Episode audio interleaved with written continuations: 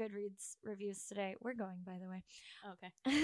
I was looking at Goodread Goodreads reviews today, and like there are a number of not great reviews for this book, but a lot of them were complaining about like, oh, the cover is so cute. I didn't know it was going to be so like, like spicy, and I was like, that's a thing now, y'all. Like, get with it. Also, does the little blurb from Tessa Bailey on the cover not tip you off just a little bit? And also the description of the book. Yeah, well, I'm not a blurb reader, so I guess I can't say anything. But then again, you pass me my books.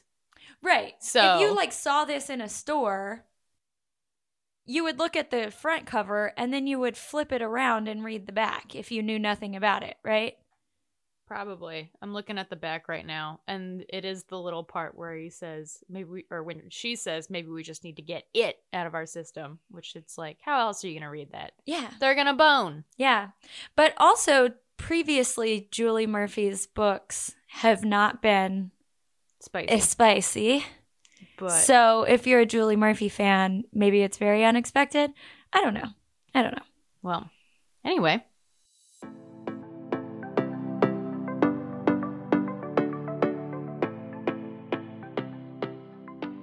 Welcome to 50%.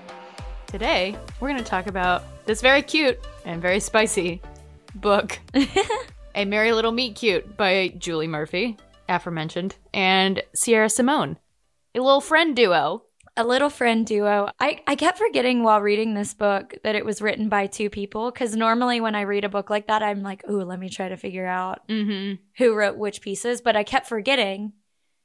And I mean, Sierra Simone's books are quite spicy. So Mhm. I would assume that she was responsible for many of those pieces. Right. But you never know. I kind of like to think that our, our wholesome gal, Julie Murphy, got some sexy scenes in there. Which of which there are a lot. Yeah, yeah. So- Just because of the sheer number, I would think that some were written by her. yeah, maybe. I don't know. anyway, Yeah. Let's just let's just get right into it since we're already talking about the book. No no killing time. Yeah. I do, I do need to say this is the perfect day to record our last podcast of the year, our our our, our last Christmas holiday podcast of the year because it is disgusting and freezing outside. It's awful. Uh I But it's have- great. Yeah. I mean it's nice for recording. Yeah. Anyway, Abigail, why don't you read us the blurb for A Merry Little Meet Cute? I will. B. Hobbs, aka Bianca Von Honey, has a successful career as a plus size adult film star. With a huge following and two supportive moms, she couldn't ask for more. But when her favorite producer cast her to star in a Christmas movie he's been making for the Squeaky Clean Hope channel, B's career is about to take a more family friendly direction. Everything about this blurb, every time I read it, makes me laugh. Unbelievable. Forced to keep her work as Bianca under wraps, B quickly learns this is a task a lot easier said than done. Though it all becomes worthwhile when she discovers her co star is none other than childhood crush Nolan Shaw, an ex boy band member in desperate need of career rehab. Nolan's promised his bulldog manager to keep it zipped up on set. and he will if it means he'll be able to provide a more stable living situation for his sister and mom. But things heat up quickly in Christmas Notch, Vermont, when Nolan recognizes his new co star from her closed doors account. Oh, yeah, he's a member. Mm-hmm. Now B and Nolan are sneaking off for quickies on set and keeping their new relationship a secret from the Hope Channel's execs. Things only get trickier when the reporter who torpedoed Nolan's singing career comes snooping around and takes an instant interest in mysterious newcomer B. And if B and Nolan can't keep their off camera romance behind the scenes, then this merry little meet cute might end up on the cutting room floor. Where to begin with this book? It starts pretty unexpectedly. It just starting at the beginning because it starts from Teddy's perspective. Which I really liked. Me too. So it starts. Teddy is the producer of the movie, uh, And the porn studio. aka Uncle Ray Ray.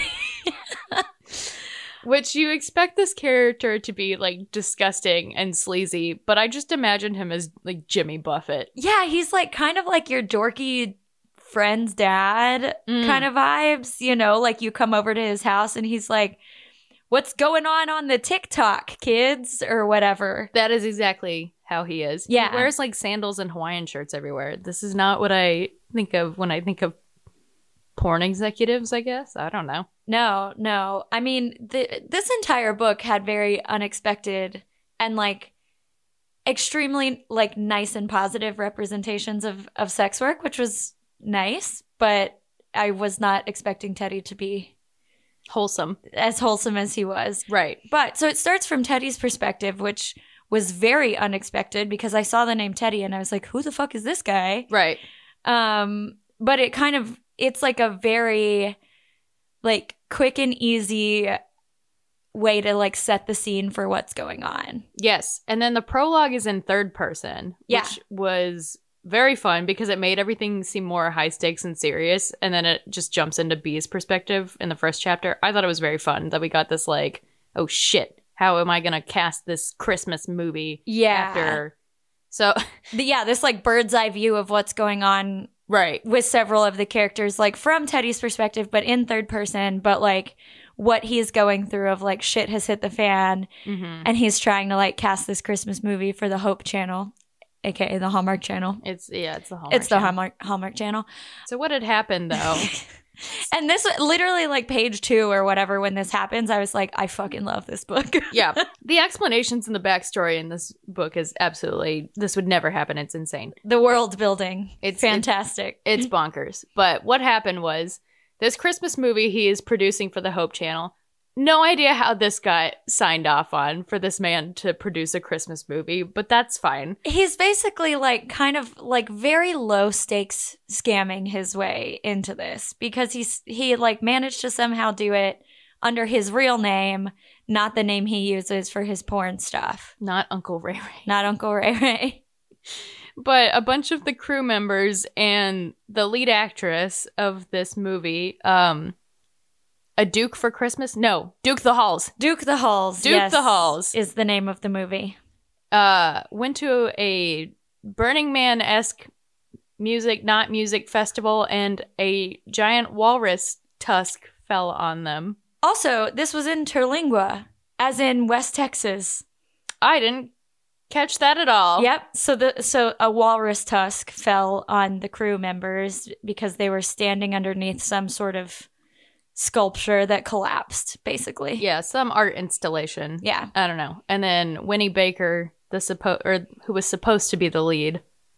What what happened to her? She had a bad ayahuasca trip. ah, that's it. Yes. and she was she was like I guess physically okay but very tired. So so Winnie Baker, our old lead actress, the former lead actress is sort of this like very wholesome Har- Hallmark channel, Hope channel like kind of the I I pictured her as like you know how Candace Cameron Bure is in all I that's how I pictured her. that is exactly who I pictured. or like I pictured someone like her or like any kind of um slightly grown up former Disney Channel or Nickelodeon kind of star Right.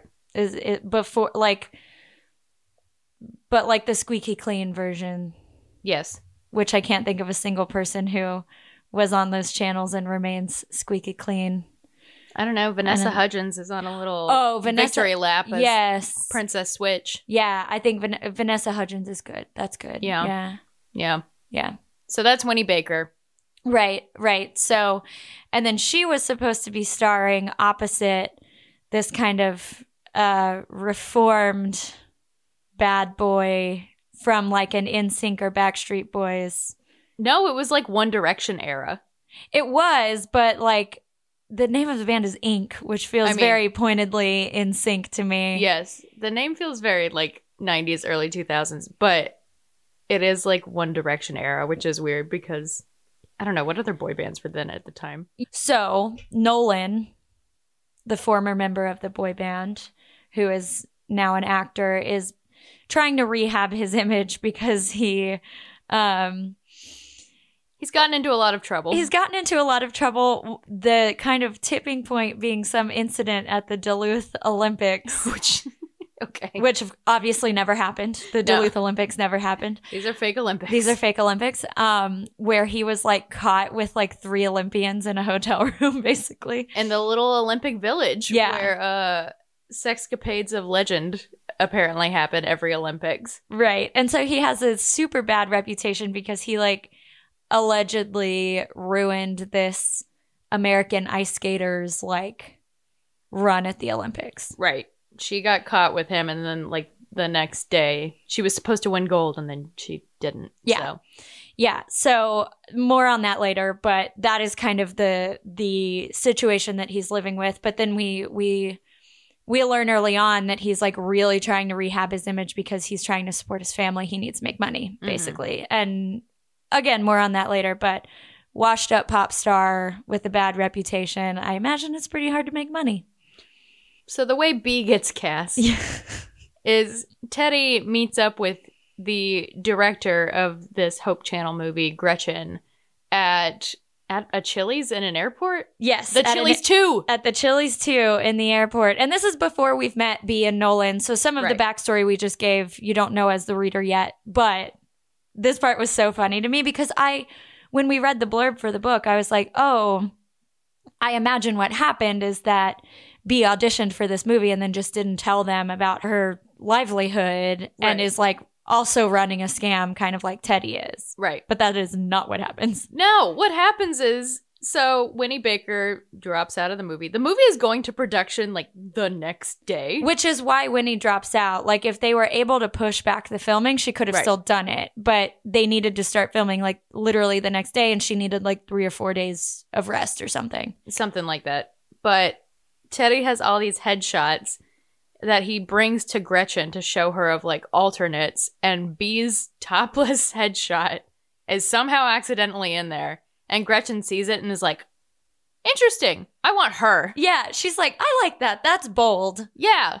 Real good. Yeah. Good idea. Good idea. Get her. Right. And this, this, again, this all happens in this kind of prologue, like first chapter with Teddy. And so, like, all of these things happen, like Gretchen, the Chili's too, the, the wooden walrus tusk. It's a lot of information very quickly. But that's what that like instantly I was like, all right, I'm in. All right, You've got me. Great. Sounds good. yeah. If if you write a scene at a at a Chili's Too in an airport into your book, I will read it. The entire thing. I know he's like writing stuff on the back of like the kids menu. of, Unbelievable. like a little contract for B or rules or something like that. I Yeah. It's fucking hilarious. Yeah. Uh, poor Teddy though is just like, uh, okay. Yeah. And then and then he realizes he's got to fill in like for the crew too. So similarly he calls up like oh. friends from the porn industry, like makeup and costumes and whatever. Again, Teddy's just kind of bumbling through life as this just like cool porn dad. I don't know. He's just there. Yeah, so he like calls in some favors of like from these people who I guess are available the next day right before Christmas. So this starts to come together for Teddy even though he's very stressed. Yeah. This poor man. And so Uh, he's basically like, "Oh fuck, oh fuck. Okay, here I go. I'm going to figure it out." So B had joked with him a couple times. She knew he was doing this Christmas music movie, and she was like, "Just cast me in something. I don't care what it is. I'll be a waitress, like right, I- like I a side part, whatever. Yeah. Yeah. And so then he calls her and is like, "You want to be the lead?" And she is like, she takes a couple minutes to think about it, and then she's like, "Okay, I'll do it. Sure." The first scene we get with B is this like packing scene, which was another scene that I was like, all right, they've got me. I'm in because it's like Sunny, B's best friend and roommate, throwing a bunch of vibrators. Like they're strategizing over how many vibrators B needs for for like three weeks in Vermont.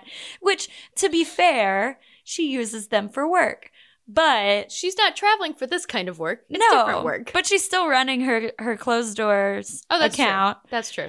But it's very funny because it's like, do I need, does she, does she need a different suitcase? No, like, let's just, like, a little duffel bag. Like, how many is too many?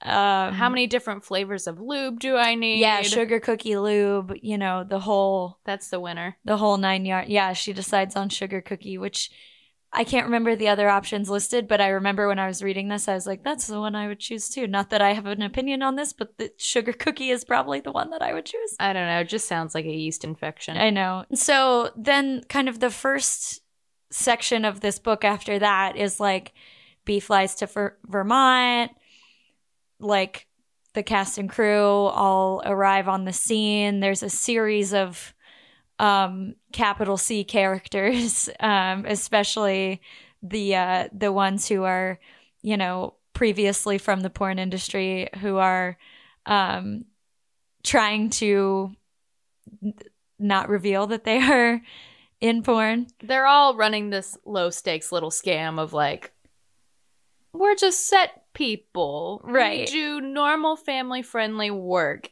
but they aren't very good at it. Right. They keep kind of accidentally revealing. Right. And Nolan at first who has he hasn't met B yet is just kind of confused. Like he's digging through the costume bucket and finding like assless chaps. Right. And like harnesses, like leather and stuff. And he's like, This isn't period wear.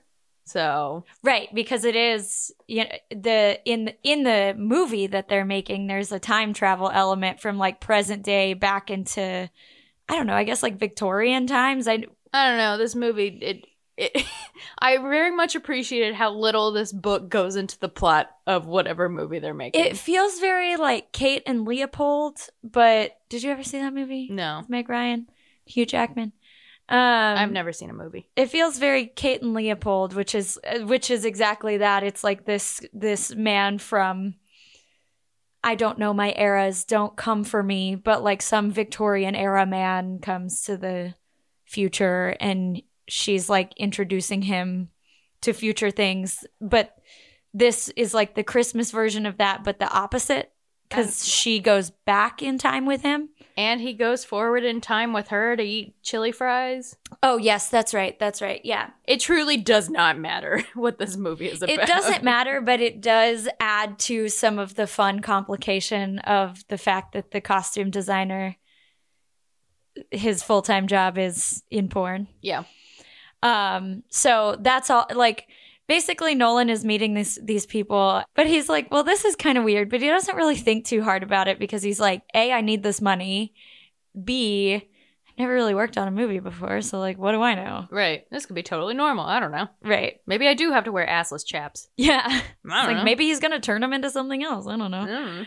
Um, but this is where we learn that Nolan is doing this to support his family. Um, he has a mom who has bipolar disorder, which I can't remember if we learn exactly what she's dealing with early on, or if we just we just learn that she's struggling with something and it's revealed that she has bipolar disorder later. But whatever it is, we know that his mom is struggling with something, and his teenage sister is kind of her caregiver while Nolan's gone. And so he's like, I just have to make this project work. I need this money. Mhm. His like agent or manager or whatever is like, don't fuck this up. You need this. I need this. Like, you have to be squeaky clean, Right. no shenanigans. And then that is also kind of the negotiation that Teddy makes with B because Teddy is like, you cannot fuck this up for all of us. Like, Right. you also have to be very low key. And B's pretty willing. Right. B's like, well, I have kind of like low key been wanting to get into like non porn acting. So, like, I don't want to fuck this up for myself either. Like, that sounds good. Yeah. So, obviously, that's going to go wrong Yes. anytime that that is required. Um, No one's allowed to bone. Right. Um, so the next thing I have on here is that they kiss at 19% because the first scene that they have to film together is like the last scene of the movie where they're like, "Oh, I love you," and then they make out. Right. But right before this, he meets B Mhm. and he realizes, oh, I've been watching this lady on the internet for years. for literal years, Uh-huh. like checking her notifications as soon as she posts, like, is what does he call it? He's like part of like the honeypot or something where Yeah. it's like her top subscribers. Yeah, like he pay. I imagine there are pricing tiers, Like and he pays the highest tier. Yes. is how I picture it. For all her exclusive content, he's like, it's his fantasy girl. Right. And he recognizes her immediately. Obviously, like he sees her and he's like, "Oh no!" oh, cool. and then they immediately have to make out. yes. uh, which she does with tongue because she doesn't know that you're not supposed to do that. I know. I can't remember whose perspective that part is written from, but when I wrote it originally in my notes, I was like, does she know that she's not supposed to do this? And then we learn later that, like, no, she doesn't know, and then she feels stupid. right. No one gave her. They even say we don't we don't have enough money for an intimacy coach here. Right, right, exactly. And she's like, well, okay, I'm just kissing. Yeah, and then someone I can't remember if it's the director or, or someone later is like, "Hey, you don't have to do that. Like, Yeah. you, you just do it without tongue. Like that's how people do just it, A little little stage smooch. right?" And then she feels really embarrassed because she's like, "Oh no, I just like stuck my tongue down Nolan's throat," and like B's reaction to meeting Nolan is also like important because B was a huge fan of the boy band that Nolan was in, as we've mentioned, um, like growing up. So she's freaking out, but not nearly as much as he is. No. Uh, everyone knows who Nolan is. right, Mm, some of them know who B is. right. Not all of them, though. And Right. it's supposed to be very under wraps. And Yeah. so he doesn't tell her that he knows who she is either. He keeps Right. that secret. Right. Which feels a little weird for me consent wise. There are some consenty things in this book I have a little question mark about. Yeah, but then the way like there are things that like kind of raised a little tiny red flag for me, but then usually in the book B would react to it and be fine with it. And so I'm Mhm. like okay, well I'm going to trust that the authors hopefully did some work talking to people who work in sex work. I, would felt, hope. Yeah, I felt the same way you did because if I had. Well, let's get into, I guess, the reveal. So, the first act, you know, they're all just kind of meeting each other and making this Christmas movie and whatnot. yeah, there's a lot going on, but not a lot of action. Like there's a lot of like small scenes of like Nolan goes to the costume designer, then B goes to the costume designer, and then like kind of all these little small things. They they film the first scene, they kiss. It's like a medium deal. Yeah, they they learn more about this town. Everything's Christmas themed. It's like a functioning town, but not really. Also, it's like part movie. It's like Disney World. It's like living at Disney World, Right. But Christmas. There are no townies that I am, except for the people who like work at the local businesses. Uh, I did not meet a townie in Right. this in this book. Yeah, Big disappointment on my end. I know. I, I really wanted some hyper Christmas townies. I know. I know. Uh, That's okay though. Um, but you know they're making this movie. They're this. They're living in this town, and so B and Nolan are obviously attracted to each other because they're both hot people. I need to interrupt you because we have to get to something that was like Oh, God. absolutely destroying me, which is the gingerbread lotion. Yes. Okay. So while Nolan is working with B, his porn star fantasy girl, uh, this poor man. But there's He's like so tor- turned on the entire time, which like makes sense. sure. And he has to um release, but the re- which fine. Sure. And that was the first. That's the moment where I was like, like I knew this was going to be a horny book, but I was like, oh, It- okay, yeah. like it is. lots of talk about this man being hard, basically. But he keeps referencing the gingerbread lotion that is stocked in his hotel room because everything's Christmas themed, including the hotel or the inn, excuse me. yes. Um, The inn. and he keeps referencing the gingerbread lotion that he uses to jack off and i'm like every reference of it i was just like oh no because i i had some like gingerbready lotion Oh no! from bath and body works like years ago and the smell of it was like so sweet and like strong and like i couldn't even really handle using it because it was like too too too sweet um, and so that's what I kept thinking of, and I just laughed every time it was mentioned because it was it felt so funny. I definitely imagined it being glittery. Yeah, me too. Yeah. yeah, Just like shimmery Bath and Body Works gingerbread lotion. Anyway, so uh, we had to talk about the gingerbread lotion, but It okay, shows up often. it shows up often. I had to talk about it because I find it I found it very funny every time it came up. and it definitely has pink glitter in it. Yeah, yeah. There's no way it doesn't. It kept being just like a funny little callback throughout the book that every time I was just like, yeah. Hmm. Anyway, so back to the scene where it is revealed the the identities are revealed basically. Right. So for those keeping track at home, the first kiss is at 19%, but like it kind of doesn't count because it's a stage kiss, you know. Right. I mean, it's not a stage kiss because Right. they're they're tonguing each other, yes, but but it is not a naturally occurring kiss. exactly, yeah, it's So- for the movie It's for the movie. So the real first kiss and more and more. happens at 34 34%. yeah. And what the situation is, which is feels very cliche, but I'll take it. It's fine. It was pretty hot. I liked it. Yeah, it, I mean, it, it can be a cliche too. Right. That yeah. wasn't knocking it. It- Yeah. It, just is. Yeah, uh, I liked it. B needs help getting into her corset. Yeah, And who is there but Nolan right. to right. help? We also find out he's like a theater kid, and he that's why he Yeah, so he's like good at costumes. yeah, he's I like in the beginning of the book they mention him like sewing his own costumes, and I'm like, how the fuck does this boy band kid know how to sew? yeah, And then it turns out he's a theater nerd. right. Yeah, and he's like working part time at a local theater, Yeah. like in his hometown too. So So he's very capable. yeah, so he helps B. Um, Getting her corset. and then once the corset is on, she's like, "Shit, I can't bend over to like put the rest of my stuff on." Right. Um, so he puts on tights for right? it's tights, right? Stockings. stockings. Excuse me. Yeah. Um, and then so obviously they fool around because he Yes. is like essentially between her knees putting these stockings on. Yep. And neither of them can resist themselves. Nope. But I I liked this scene. Um, it because it was cliche, but it was also like, you know, nice, whatever.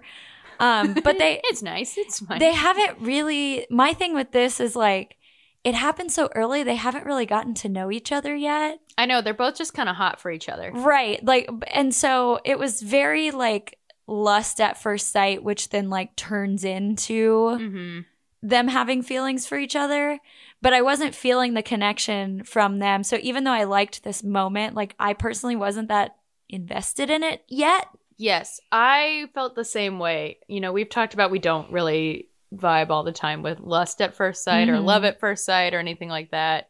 This one I buy I could buy a little bit more for lust at first sight, obviously because he's been watching her content for years. So Right, it and- makes sense. and both of their perspectives they talked about like being able to like kind of feel like some kind of sexual tension so there was Right. at least the build up in that regard Right. but i kind of wish like this scene had been swapped out with maybe one of the other hookup scenes because this Mm.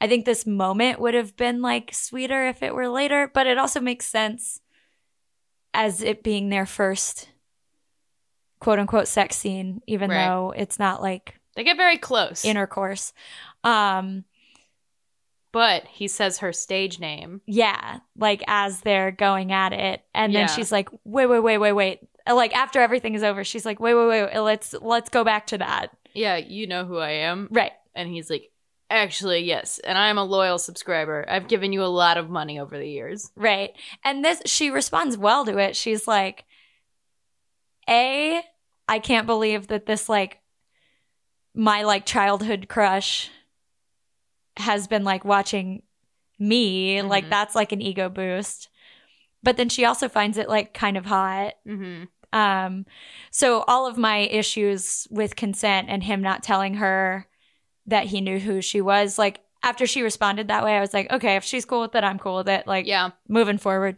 it's probably something that she has thought of a lot where, you know, there's Certainly. always the possibility of somebody she meets up with for a date or whatever knows who she is. And- Right. It just felt a little slimy that he didn't tell her right away, but it doesn't take that long for it to be revealed. So I'm not that Yeah. mad about it. Yeah. Also, the beginning of the book, I feel like I have to mention this because it is also just like bonkers and makes no sense. The way that they assume that nobody is going to recognize B is just because she is using her real name, B Hobbs, Right. and they're hoping people just chalk it up to, oh, she has one of those faces. No, Right. That no. Well, and if she's as popular of a creator online Right. as it seems like she is, like She- Well, I think they're what they're really banking on is that the intersection of audience has a Mhm. very small center of the Venn diagram, I yes, which I'm like, y'all are giving Americans a lot of credit. I know. so the explanation no, this would never work in the real world, but it's fine. We're going to move past it for now. Um, you're right. Like this was always going to blow up, and spoiler alert, it eventually does. Obviously, Obviously. like obviously that's the conflict in the book. there's no way we were going to get through this book with nobody knowing who everybody was. Exactly, exactly. But in the meantime, Um, yeah, so they have this like moment in the dressing room where they realize that they are mutually attracted to each other. Um, it's very sexy. Um, and then they kind of just this whole like middle section ish of the book is kind of um similar to the first section, except they're just uh alternatively hooking up and like trying to resist the urge to hook up. right. So, so they're kind of dancing around each other. They decide they shouldn't hook up again. Kind of, I don't know, but you know they're going to. after well they they decide that and then they like sort of do again there's like some little almost like stolen kisses and things like that and like Yeah. moments where they find themselves in close quarters and They're flirting, and then it all comes to a head when they go to the Christmas strip club. the north pole i am obsessed with The North everything Pole. about this everything about this is unbelievable uh they meet a dancer named prancer Dancer named Prancer. which i didn't even try to rhyme that Uh, I the hostess is named Peppermint. yes Obviously, these aren't their real names, but they're all Christmas themed. And the some of the other crew members from the movie have been bugging B to go because they've gone like basically every night that they've been working on this movie. And so she's like, okay, fine. And, but she's like, but only if Nolan comes too. And he's like, "Well, twist my arm." Right. All right. What am I gonna do? Say no. So Which I'm go. like, yes, you should say no because you're trying to be pure as the driven snow. none of these people are very smart in this moment. No, That's okay. this this was very frustrating Yes, for me. this is not a good decision for anybody. So, I was reading this book in front of my fiance too, and I just kept laughing. oh my god, wait. This is the first time we've recorded the podcast since Abigail has had a fiance. Oh yeah, sorry to bury that into like what is the 45th minute of recording. I'm not sure what minute this will be at in the uh, yeah, Abigail got engaged. I got engaged. Surprise. I got engaged. I literally at the beginning when we were just talking, I was like, I don't really think we have anything to talk about. Let's just talk about the book. I know. I was. I didn't want to be the one to bring it up, so I was waiting for you to do I- it. And then you're like, I don't know what we're gonna say, so let's just start talking. You know it's been a, it's been a week and some change, and I already forgot. Um, I'll give the rundown about Yeah. that after we continue recording. yeah, we'll we'll do we'll get that at the the, book, end. and then yeah, Yeah. so that'll be the grand finale for the year. yeah, exactly. Um, this will make you keep listening. yeah, but um, And so you were reading the book in front of your fiance, and I kept literally like laughing out loud. Me too. Of the like this silly North Pole strip club. Yeah. This is a very funny book. It's Yes. very funny. Yeah, Uh, yeah, yeah. There were so similar to Your Mean One, Matthew Prince. There were so many good, just little like one-liners Oh yeah. and like references, just like so funny. these are good, goofy Christmas romances. Yes, Like, these yeah. aren't your melancholy ones. These are the good, goofy ones. Yeah, the ones that are just like, well, that was fun. Yeah. So B buys herself a private dance with Nolan with Prancer. yes. So they go in the little back room of the strip club, the North Pole, and B gets her lap dance. yes, and then Prancer. It's so funny to say. I know. She's wearing like a little reindeer outfit too, uh, complete with a bell harness, Right. As the book notes. Uh, Which in my mind, it was very cute. the way I pictured it. I know. I was like, I don't know how to make sexy reindeer costume in my head work, so I don't know. It sounds cute. sounds Whatever. cute. Yeah, exactly. Whatever. It's fine. Uh, Nolan does not get his dance, but Prancer recognizes who he is, Right. so they just all take a picture together. Yeah, she like asks if it's okay to take a selfie, and I'm like, say no, this is so stupid. Because No. they're like, you're not going to post it anywhere, right? And she's like, of course not. And I'm like, you just met this woman tonight. yeah, yeah. These people were not media trained. It seems like. No, not at all. Not at all. Um, but the I love that we got to take a trip to the North Pole. Oh, I have This was one of my favorite parts of the book. no qualms about that. Yeah. It's amazing. I never thought we would see a strip club in a Christmas romance, but here we are. Me neither. And I'm actually like surprised that it even exists in the first place because everything else about this town is very squeaky clean. I know. Because this is apparently also a town that the Hope Channel is like familiar with and films in a lot. They literally take a trolley to the Mhm. strip club. They, a trolley. I know. Like like again, living in Christmas Disney World. Mm-hmm, Yeah. So they get back uh from the strip club.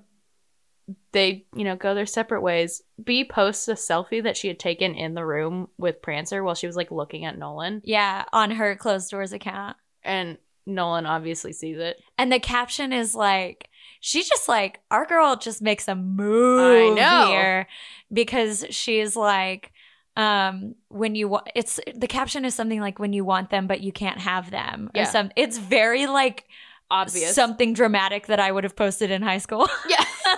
real lies, real lies, Right, real lies. exactly. when you want them, but you can't have them. But apparently, in the photo, she looks very like wanting. You know, like it's it's sexy, but it's like She knows what she's doing. Yeah. And so then she gets a knock on the door. Ah, yes.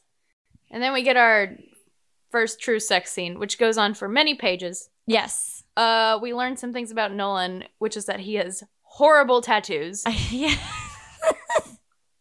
he has a tattoo of like a strand of Christmas lights. And I want to know how you pictured this because I pictured it like no regrets style across the chest.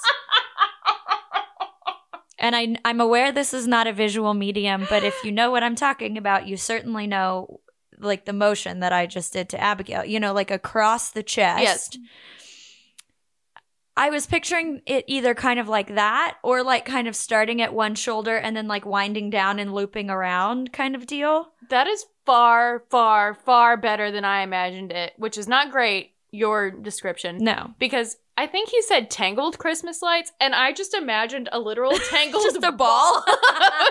tangled lights above his peck. Just- So were you picturing the ones with the big bulbs? No, I was literally put, thinking of the little mini Christmas lights that you put on the Not even the cute ones. Not even the cute ones. Just like oh boy. and a little like tumbleweed basically above his back. So he has that, and then the only other one they mention is a bus with wings, which okay, sure, that's kind of cool, but it's on his hip. yeah. Uh, no man in a romance novel so far that I've read has had good tattoos. No, the only good tattoos are Delilah Green's.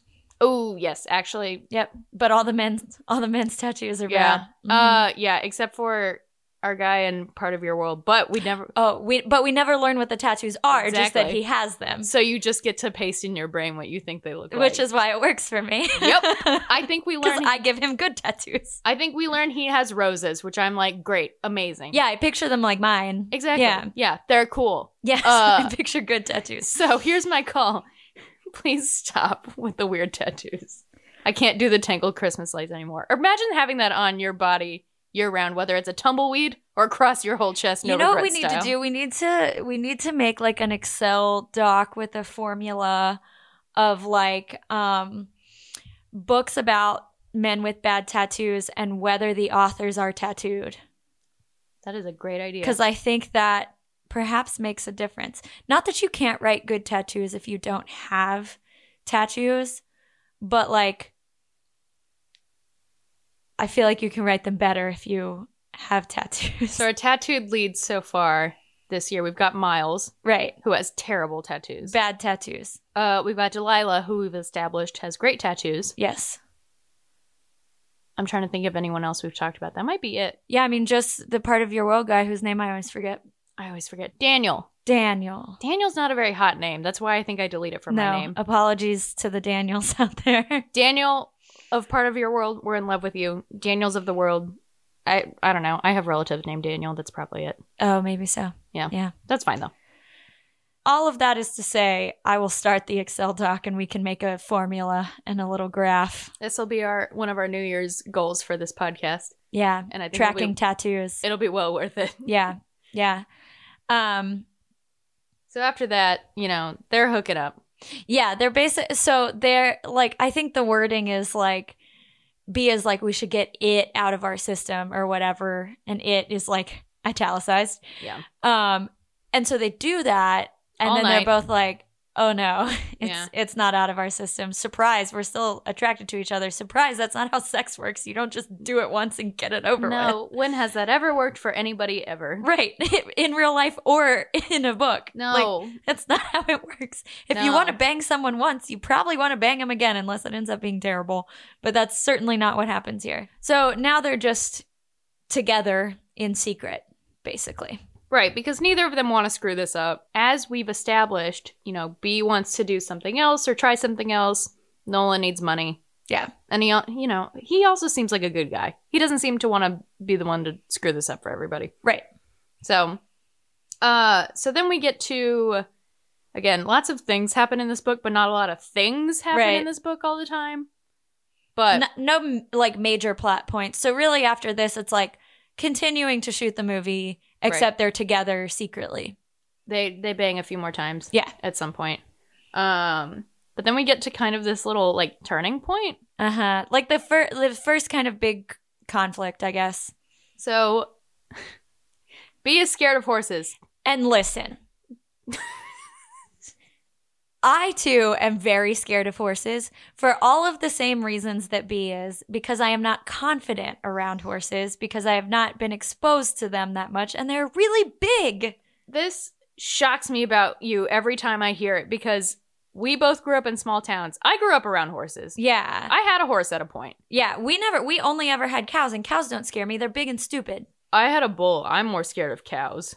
Yeah. I mean, we had a bull too, but I just avoided him. I don't know. Uh I've never been kicked by a horse or thrown off by a horse, so maybe I'm maybe I'm lucky in that sense, but uh have you been kicked?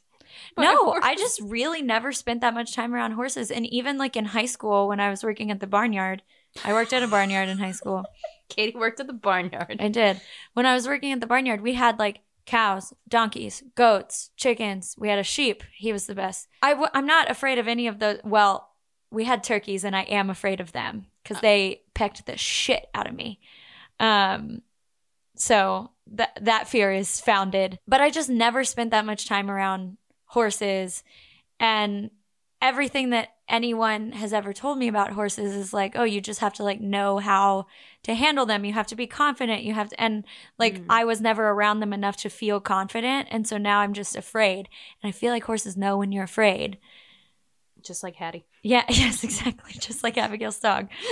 um, so I'm just so I'm just not confident around them, and they're very big, They are very large. Yes. and I just don't know what to do around them, and I feel very out of control when I am on a horse. So Mhm. this is not an unfounded fear, but it does it is very funny when I think of because I imagine our upbringings as pretty similar. yeah, this is the this is the difference. This is the diverging quality because I I did grow up. We had multiple horses. I grew up riding horses. I thought I was going to be a barrel racer. yeah, That didn't happen, obviously. But when I saw that B was this afraid of horses, I was like, representation matters. Oh, we haven't also mentioned B's a Texas girl. B is a Texas girl. B is from DFW, just like myself. Yeah, representation for the Texas girls who are scared of horses. yeah. Uh, B's from Arlington, of all places, which I'm sorry, B. Uh, Arlington I sucks. know, yeah. But, you know, it the first mention of DFW is when she was like very specifically American Airlines Center Yeah. in Dallas, and I was like, what? Yeah, exactly. I was exactly. like, wait, yeah. is B from my suburb? yeah. No, she's not. She's from Arlington, but pretty close to me. Pretty close to you. Yeah. Um, so that's two books in a row where one of the leads has been from DFW. I know, which DFW is not a glamorous place. No, it's it's funny. It's funny. It is. It's like they were just like fill in the blank suburb for this person to be from. Well, I'll tell you now. Uh, which one is it? Julie Murphy is from Texas. Julie Murphy lives in North Texas, Mhm. and then Sierra lives in Kansas City, Mm-hmm. which Nolan is from Kansas City. Right. And where my sister lives right now. So this was a nice little collision of worlds. But yeah, so be as scared of horses. In her defense, she was kicked by a horse. she was kicked by a horse, so she has an even more valid reason than I do. But any reason to be afraid of horse horses is valid, I feel like, because they're big animals. Yeah, no judgment. Yeah. For anybody else scared of horses. But yeah, B, B was injured by a horse. if you also are scared of horses, we are in the same club. Yeah. Um, so the reason this comes up is because they have a scene on horseback, basically. We never really learn why, do we? They don't really talk about why we're riding horses. I don't know. It's for like a fucking montage or something. Yeah. I don't know. It's like B roll or whatever.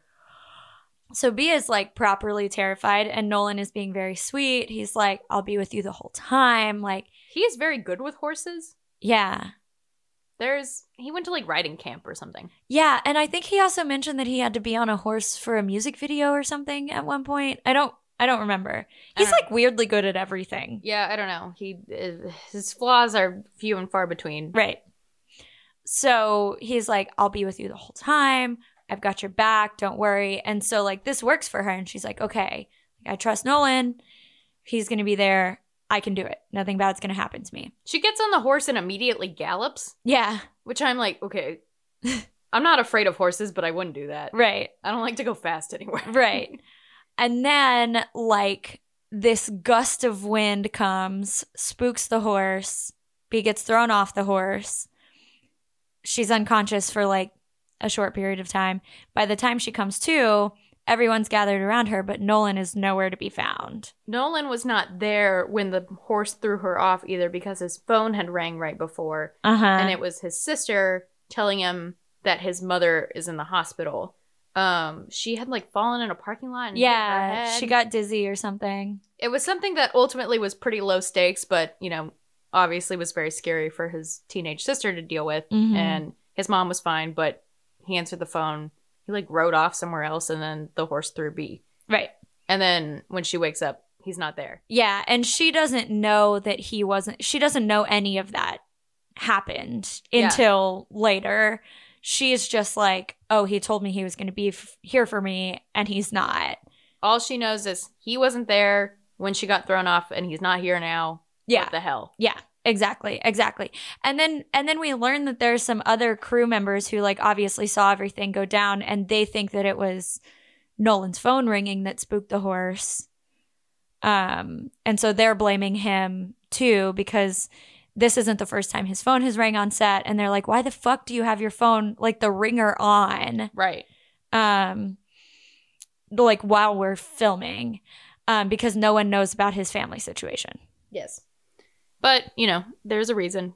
Uh he explains to B pretty quickly, Yeah, actually. They this is resolved pretty quickly with Yes. the two of them. which I appreciate. We Mhm. love some good communication in a romance novel. She doesn't sit with it for too long.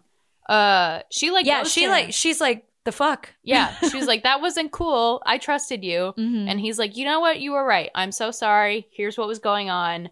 I think you should know." yeah, and she's like, I'm sorry you're going through that. Why didn't you tell me? But like, thanks for telling me now. Yeah, and she's neither of them are mad anymore. Yeah. They, they've come to a good place of understanding and I'm pretty sure they bone again after that. Yeah, very quickly resolved. Um, so now they're like, this is the point in the book that like, so the romance between them, you know, we we talked about earlier in the episode, like that first sex scene, we weren't really invested in them as a couple yet. Mm-hmm.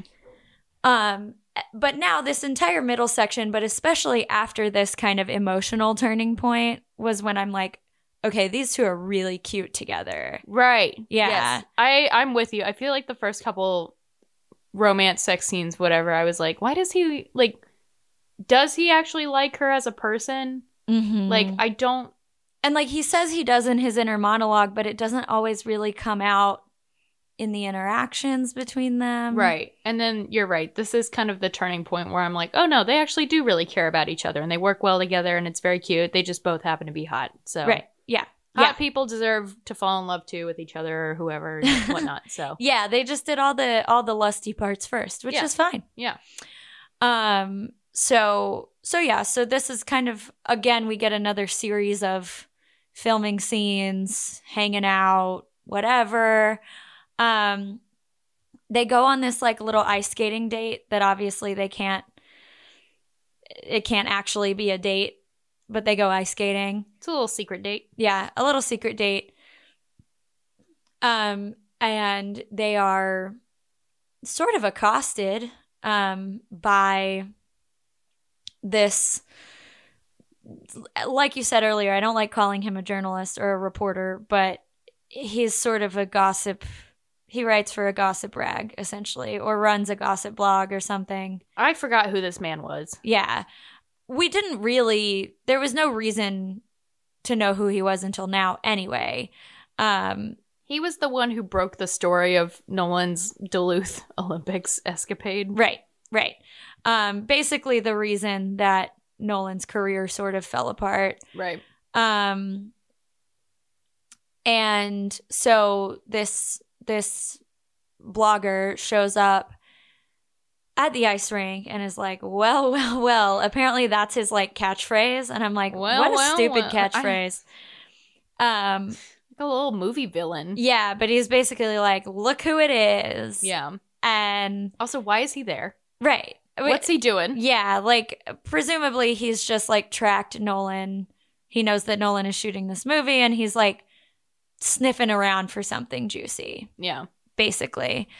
Um so Nolan basically tells this guy to fuck off Very and like leave them alone. like pretty politely, but like yeah, he's like, go fuck yourself. Right. Go yeah. Um cuz cuz um the guy Dominic is like um oh is this like your new lady? And so Nolan's like leave us alone, leave her alone, keep her name out of your mouth, like all of this stuff. Yeah.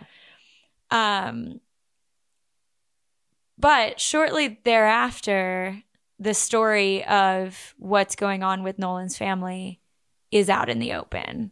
So what had happened, and ugh, this broke my heart a little bit. Mhm. Uh, Maddie, his 17 year old sister, was posting just you know about her life, and she created essentially a finsta Yeah. at Nolan's request, but it it evidently wasn't private.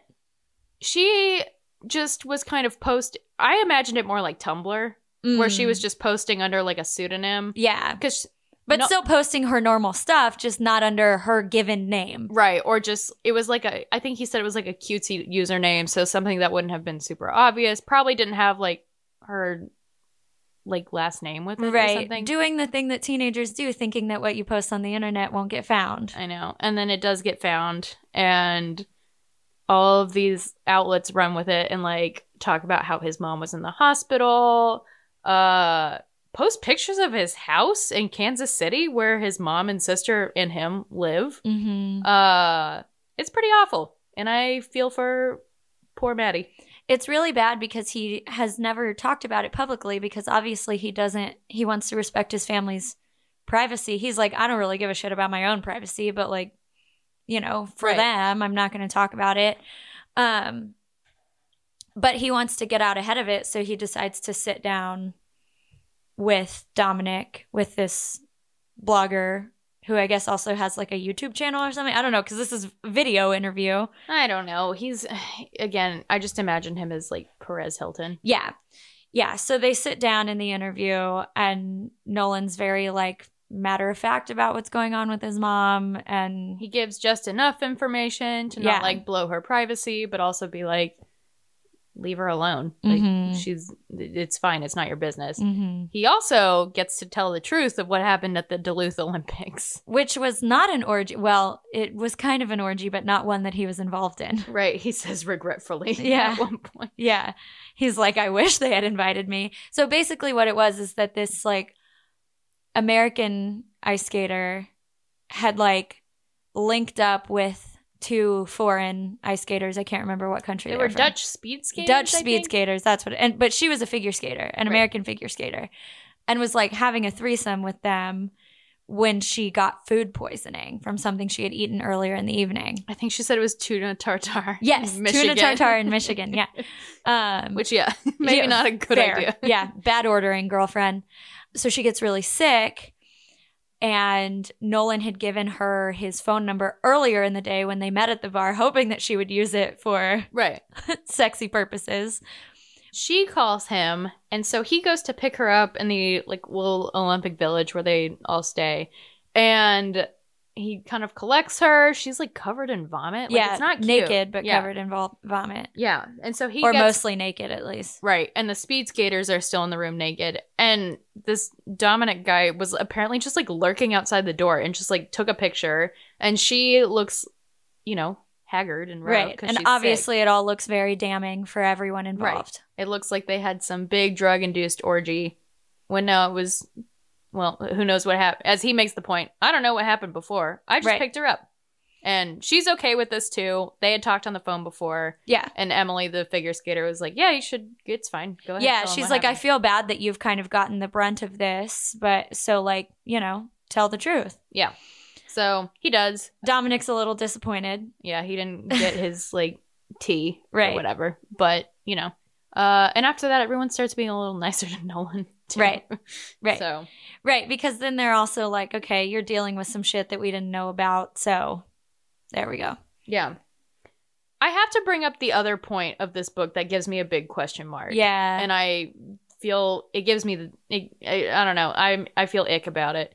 So Nolan was in this boy band with two other guys, one of which is named Kallum, who is still like his best friend, like is checking up on his mom and sister. And while this is going on, while Nolan is trying to rehab his image and all that, Kallum's sex tape leaks. And like everyone watches it. yeah. I think they're setting up a spin off book. You think so? I think that's what that's about. Interesting. I think that's why this is in. I think that because you wrote in our notes, it feels out of place in this book. I think it's a setup. See, I understand that, but with things of consent, Mm-hmm. I don't like this at all. Yeah. This uh I remember being like in high school when like Jennifer Lawrence's nudes leaked and things like Mhm, that. And I'm like, this is not any different. Like, yeah. It is not cool that they're all kind of running around and like telling Have you seen it? Have you seen Yeah. it? Yeah. and like telling Nolan like how hot his bandmate is or whatnot. And Yeah.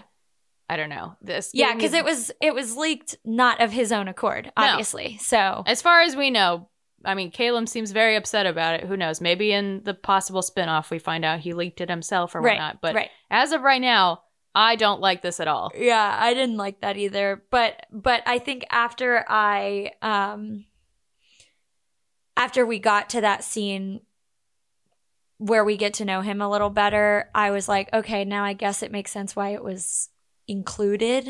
But yeah, I, I didn't I I felt ick about it. Yeah, I felt like if that is the intention, which I didn't think about when I was reading the book, if the intention is setting it up for a spinoff with him, um, I don't know. There could have been another way.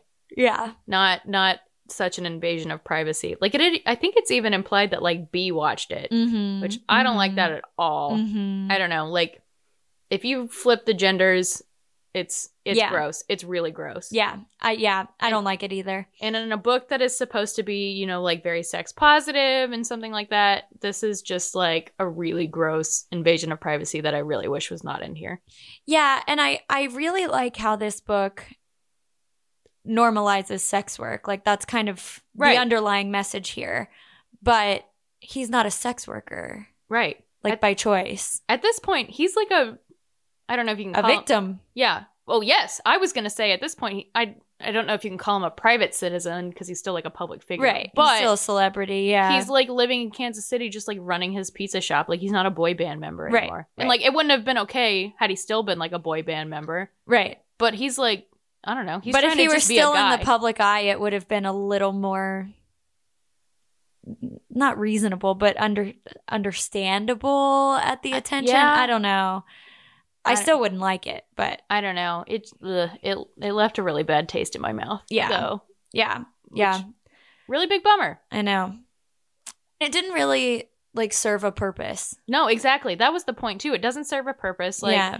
I don't know. I guess I hope he gets a spin-off and it gets resolved somehow, but like we don't get any like retribution for him. There's no like real consequence. It's just kind of played off as a joke Right. of like where everyone's like, "Oh, he's got a hot dad bod." Like, did you see the sex tape? And like, Mhm. I don't know. That's not funny. yeah. It's Yeah. gross. It was gross. I didn't like it either. Yeah. Um, speaking of things that I didn't think you would like, Mm, yes. let's talk about okay. I would like to say my piece about this first, and then I want to know how you felt about it.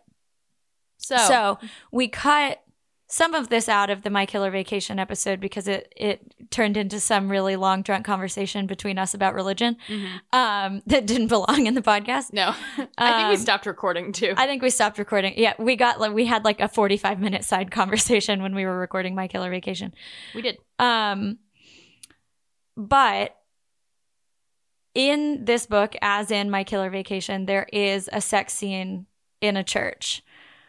This one, for me, okay, I will say I was not as like upset by the, not to say you were upset, but Mhm. for lack of a better word, I was a, not as upset or offended or whatever by the My Killer Vacation sex scene in the church as you were Mm-hmm. not to say I loved it, but you felt more strongly about it than I did. So Yes. that's my disclaimer here.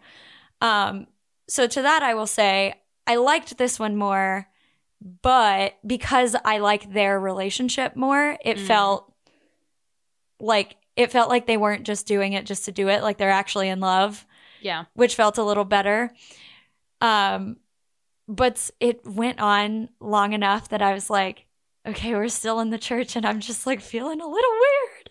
And then I started laughing because in my notes I wrote, of course, she would have an anxiety attack while getting eaten out because she does. Her anxiety attack that was not even about like I'm I'm in a church. Yeah, I'm in a church. It's I'm in a wedding dress because they just shot a scene. right. I'm in a wedding dress. Could I get married at some point? Like Yeah. it's like one of those spirals. Yeah, which so it's Fair. just it's just all a lot.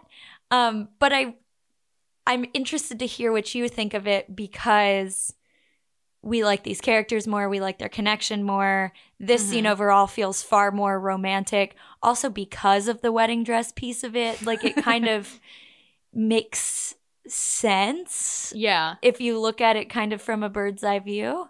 Yes. So I'm interested how you feel about it. Yes. My killer vacation, I I don't remember how much we left on the podcast when we posted it, but yeah, I was not a fan at all. I thought it was like a little gross. Mm-hmm. Um just cuz in my killer vacation they just like snuck into an empty church and they're like we can't wait. Yeah, it was just like a little a little quickie. Yeah, and like you know Because it was like raining outside or something, I it think. It was Yeah. raining and you know i was like why couldn't they just do it in any other building like Right. would we have put this like i know you know i i get it it's Would you have done it in like a bank vestibule? yeah or any other religious setting uh, yeah. Oh, yeah, yeah, yeah, yeah. that was yeah. my big point was like you know i get that it's you know it, it's an easy punching bag to like have sex in a church because it's like Well, it's just like a little shocker scene. yeah. Yeah. but like would you do it in a mosque would you do it in a temple Right. mm, i don't like i don't like any of that Right. like th- th- this, i don't like it i don't like it. it it gives me the ick and as somebody who is like still figuring out like where religion like plays into my life and whatnot and who like grew up going to church and things like that uh i don't like it put Yeah. simply this one was a lot easier for me to disconnect from because they literally just shot a movie scene in this church Right. and so much of this town does not feel real right. And that- this didn't feel like a real church, and I felt that too. Yeah. yes it just it almost just felt like a little stage church thing where i was like okay i have not been given any evidence that they actually hold church service Right. in this building Right. whereas in my killer vacation it was like a catholic church where i was like they absolutely Right. and they walked out to like women coming into the church to yeah. like like nuns. yeah Yeah. to like pray or you know i i'm not catholic so i don't know Yeah. what they do on off hours but uh yeah like people going into the church to use it as a church Yeah. and so this one was a lot easier for me to disconnect from of like okay i don't like love it like Mm-hmm. but it did feel just more like a movie set again because none of this town feels real like i haven't Right. met any characters that belong and actually live in this town And then also when she has her, you know, when she's in the wedding dress, she has her kind of spiral of like, Nolan seeing me in a wedding dress and I kind of like that. Mhm. What does that mean that I kind of like that? And then she's like, holy shit, holy shit, holy shit. yes And so, like, the sex scene in the church kind of works as a vehicle into them both realizing they have like very, very serious feelings for each other. So, like, it serves more of a purpose right yes because it's like this venue for this like larger plot point, basically. Yeah, the biggest thing for me is like, okay, this is like a movie building. Like Mhm. there there is no like religious sacrament or anything happening. Like no one's taking communion in here probably. Right. I could be wrong. And if so, maybe maybe I'm not on board, but as far as in in this book, every The knowledge that you have. the knowledge that I have is this town is fucking made of poster board Right. and there's nothing happening outside of this movie. Right. So, Right. as far as I know, there's no insulation or any real building material in this little church. Well, I'm gl- I I'm glad that you feel that way because I was kind of I was a little worried because I was like I hope this doesn't like ruin something about this book for Abigail. But I felt differently about it, so I was hoping you would feel differently about it too. Yeah, I think I think it helps that in this purpose that we don't like meet any townies. Right. Like we don't meet anyone who actually like lives in this town. yeah, the and- town doesn't exist Yeah, it's other than prance the people who work at the strip club, yeah. people who work at the inn, and the people who work at the one restaurant that we go to. yeah, like I don't know. The, the, they're not real. Yeah. Which is a con in some ways and a pro in this sense for Yeah. again, this church you can just like push it over. It's Yeah. cardboard. It's fine. Yeah. So, you know, didn't love it. Maybe wish it was in a different building, but it does make sense. She had just shot a scene in her wedding dress Mm-hmm. in the church. Nolan finds her there. They bone. Eh, I'm not gonna like sign off on it, but like I It makes know. sense. Yeah. It makes sense. Yeah. Um yeah, so this is kind of the emotional climax, I guess. It's always a good pun. It's always a good pun. I know. Uh can't say the word climax without it meaning multiple things. But um, Um so this was kind of the emotional climax of them realizing like oh shit, like this is real. Like Right. when this movie is over, we want to figure out how to be together. Um but I don't think they talk about it yet at this point or do they? they talk about it kind of briefly. So it turns out Nolan gets to go home for Christmas. Yes, yes, yes, yes, yes, yes. So he they're saying goodbye. They're saying goodbye like the next day. Like they kind of get to they bone in the church. I think they bone again later. The director finds out like why he was answering all these calls and he's she's like, "I'm so sorry. I had no idea." Mm. hey, if we rush through the next couple days and get your scenes done, we can send you home for Christmas. And so you can be with your mom and your sister. And he's Mhm. like, oh, great, amazing. But he's bummed because it means he has to say he has to leave a day earlier and say goodbye to B. Yes. Which they kind of have a conversation of like, hey, once the movie is over, we'll figure this out. Right. Nothing set in stone, but they're like, we like each other. Yeah. Like we're gonna we're gonna keep in touch. Yeah. And we're gonna figure it out and see how it goes. The like kind of implication is that he's gonna she's gonna be his like secret girlfriend for a little while. Yeah, which she isn't crazy about, but gets it. yeah, she's kind of like, you know, I understand. And I think she also makes the point too of like, it's not great for her career either to be in a relationship. Mm-hmm. Not because she feels like Nolan's going to be controlling about her career. He makes it very clear he wants her to do what she wants to do, but but know, she's not sure if she wants to do porn where she's like having sex with other people yeah, while being with him. Like she's not sure about it, and she's like, maybe I'll be in like non-porn movies. Like maybe I'll get more like acting roles. I don't. I don't know. Right. Essentially. The gist of it is all like, hey, we like each other, we want to figure this out, but we just don't know how it's going to work yet. So like, honestly, like most things in life, let's figure it out after the holidays. Yes, exactly. Every So- email that I'm sending this week. Right. Circle back, please. Let's see you in January. yeah. Um so Nolan flies home. Mm-hmm. Um and while he is on the plane, essentially, My God. the news so he's flying from Vermont to Kansas City, which I would say is what, like a three or four hour flight? Three hours, I Ah. would guess. Yeah. Um shit hits the fan. The news of B's identity has come out because fucking Prancer shared the photo. Again, these people have no media training or are too trusting of Yep. a woman whose name they did not know, Yeah, I guarantee you her given name was not her Prancer. government name. Yeah. So she blabbed essentially and the gossip blogger found out and like blasted B's shit all over the internet and of course B is the one getting hate.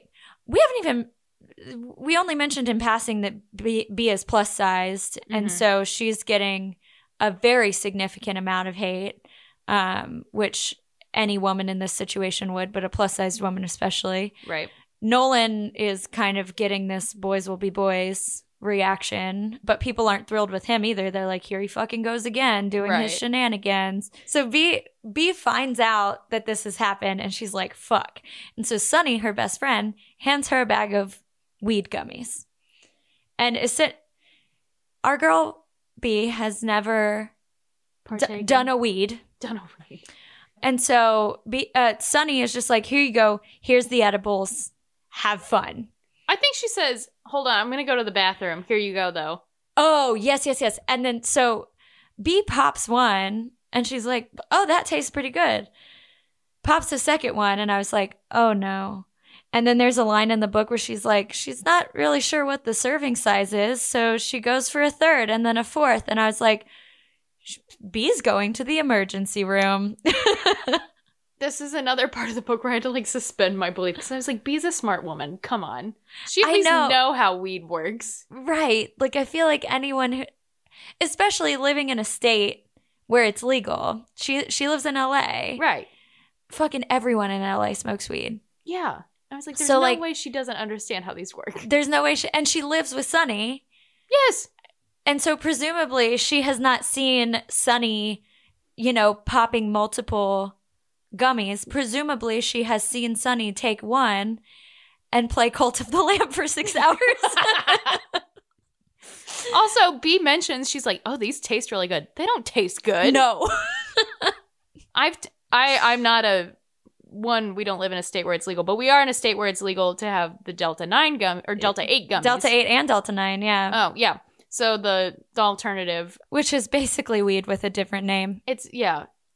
They don't taste good though. No, they taste like weed. yes They, taste, like if you put like ground up weed on your tongue. yeah.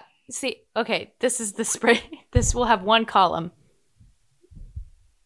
Authors who have taken weed gummies who write about taking weed gummies. I would feel like I would guess for these ones no. Yeah. because B says, "Oh, these taste like the wine gummies my moms bring back from their vacation." Which- No, they don't. No, they don't. They taste nasty. Uh, B takes all of these weed gummies, and I was actually worried that something very bad was going to happen because I was like, I feel like somebody who does not do drugs, consumes that many weed gummies, is going to have some kind of paranoia, like take me to the hospital moment. I feel like that's what I would, I feel like I would be like, fucking take me to the emergency room. I'm having a heart attack. She just falls asleep. And she sleeps till like 5 p.m. the next day. I know, which is like honestly probably the most realistic thing that would happen if you Right. if you ate that many weed gummies. Yes. But this means that she is like oblivious to everything that is going on. Yes. Um so like Nolan lands in Kansas City, figures out what happened, tries to call her. Um he thinks that she's screening her calls because she's mad at him. right. Really she's just passed out. She's just high out of her mind. Yeah. And so, like, Nolan is dealing with the fallout, essentially. And he comes up with a plan. Mm. So they say, I love you over the phone. They finally connect with each other. Nolan tells her he loves her. Yeah.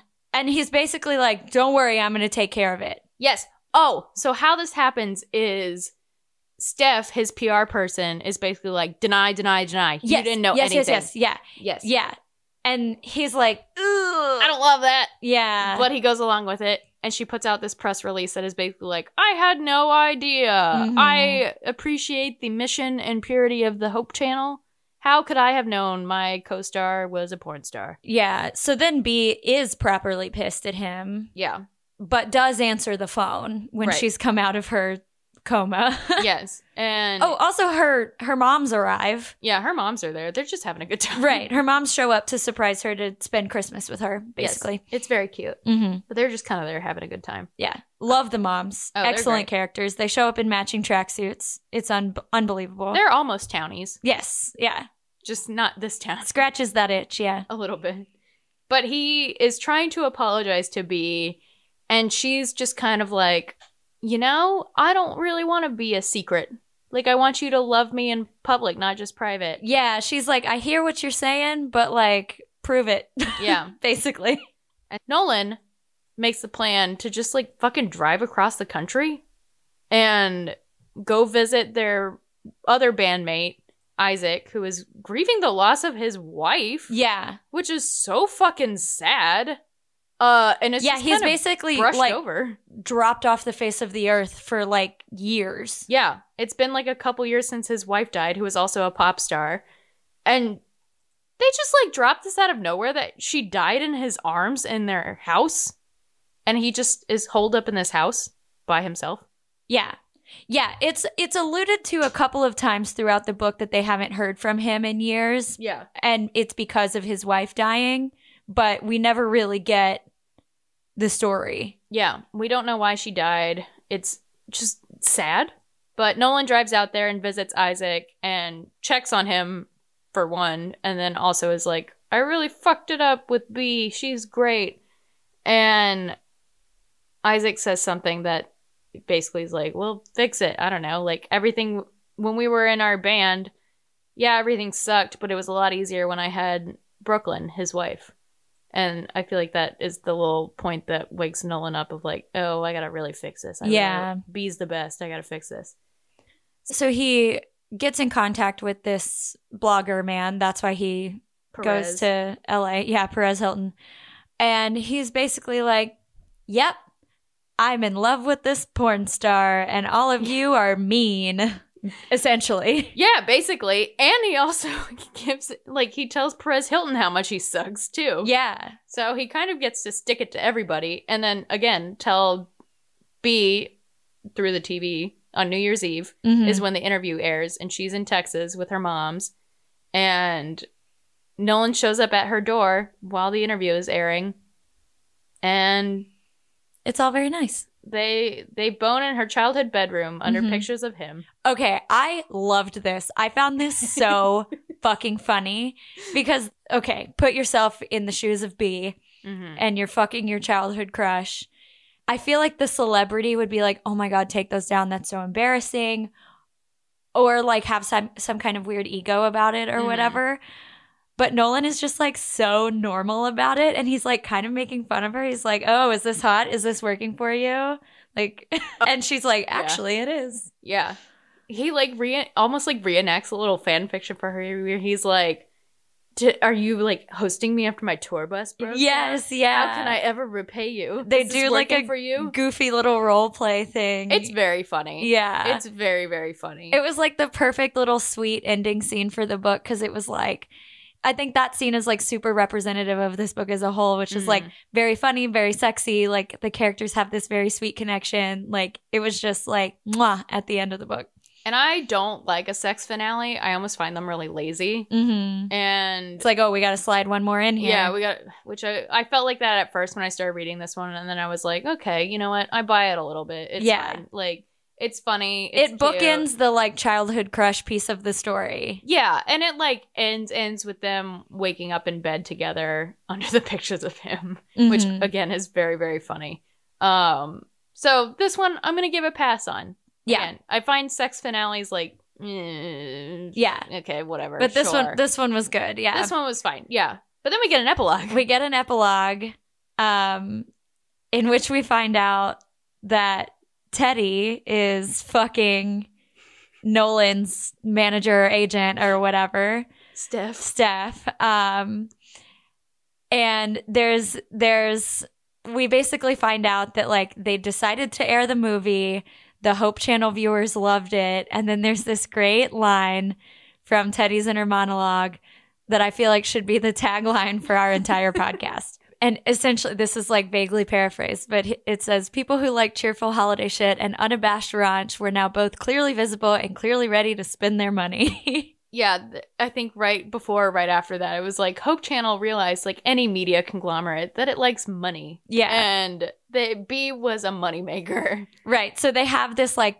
Hope After Dark like segment now that Teddy is in charge of. Which this is where I was like, okay, this isn't the Hallmark Channel. This is like ABC Family. Yes. Yeah. Yeah. Yeah.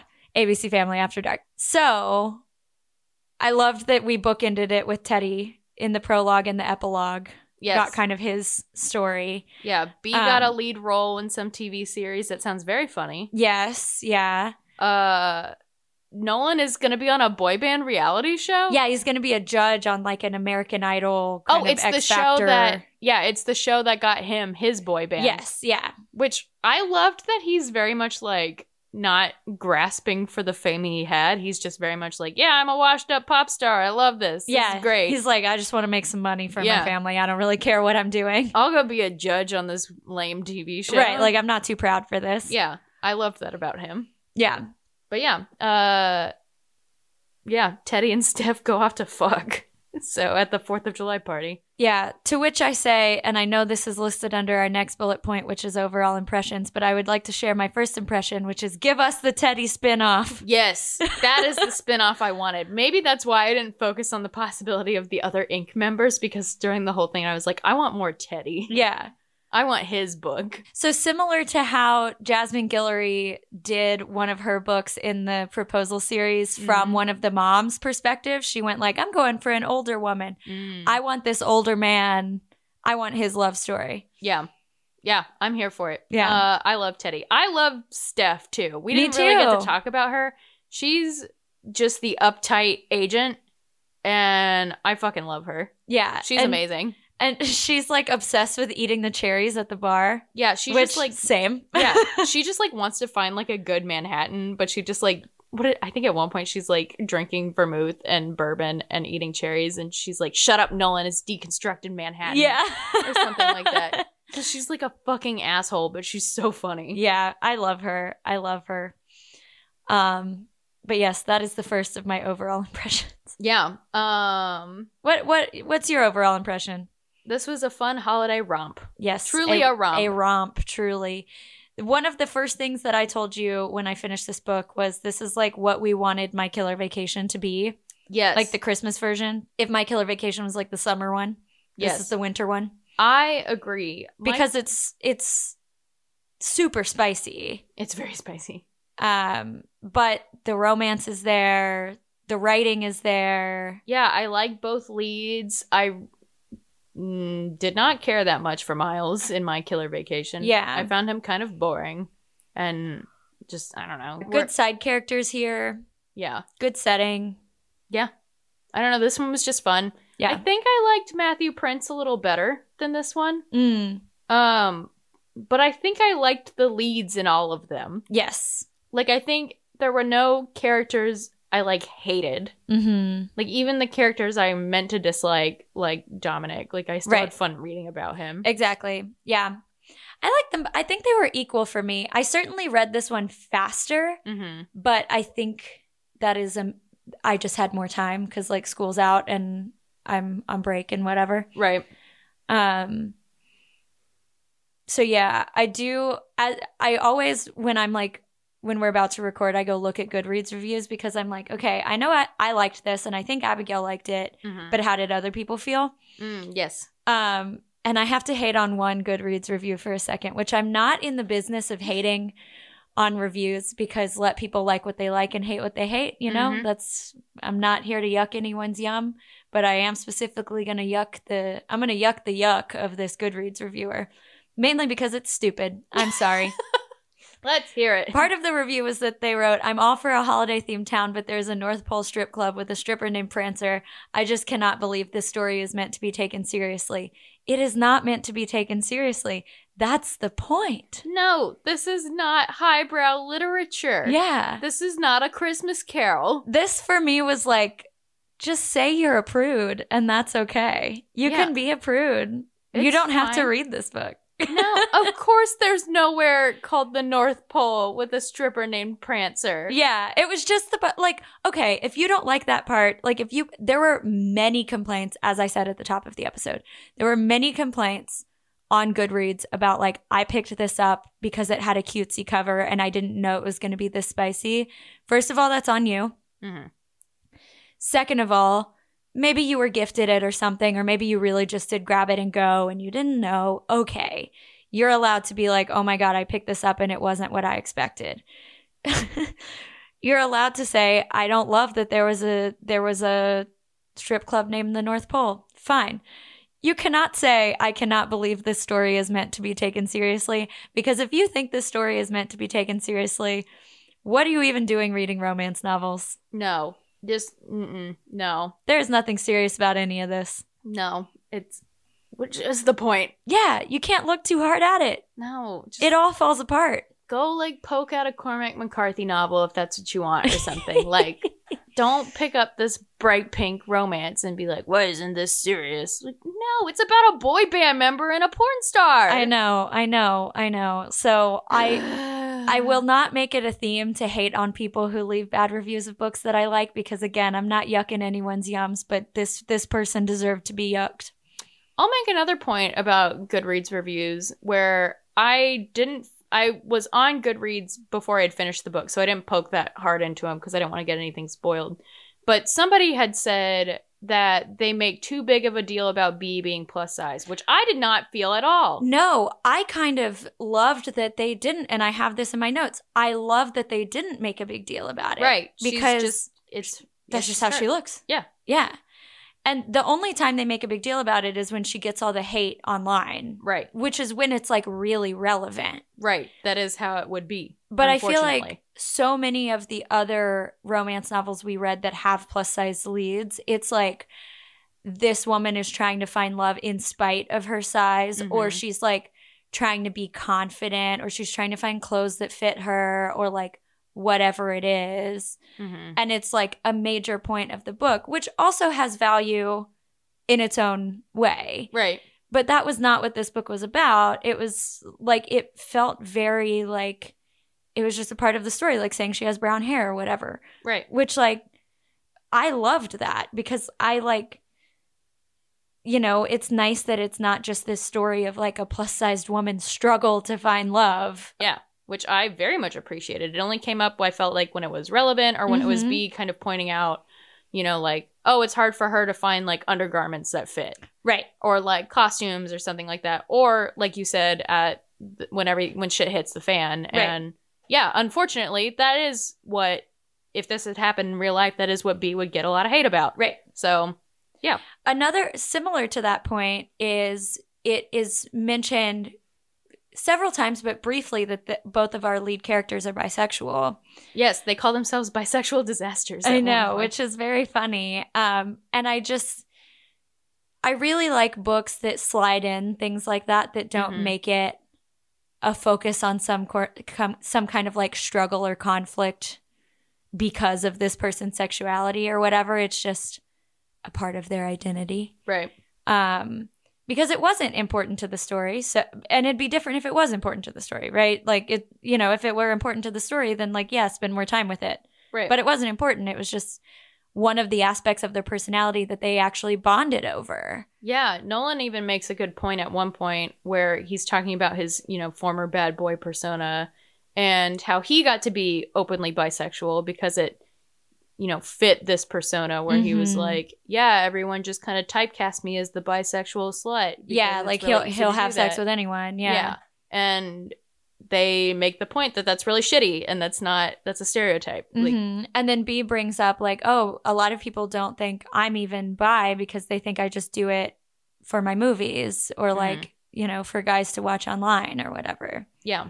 So so I really loved that they brought up those kind of like parts of their personality that in other books would be a bigger deal. Yeah, and I think that's also why it upset me so much with like Kallum's sex tape, where it was like it felt like all these other things were handled like well and like I don't want to say delicately because it's not exactly the right word that I want, mm-hmm. but you know, handled in a way that was maturely. Yeah, maturely. Yeah, like sensitive to the topic, like relevant, mm-hmm. um, no shame about it or anything like that's just how it is. And then we've got a leaked sex tape as a punchline. Yeah.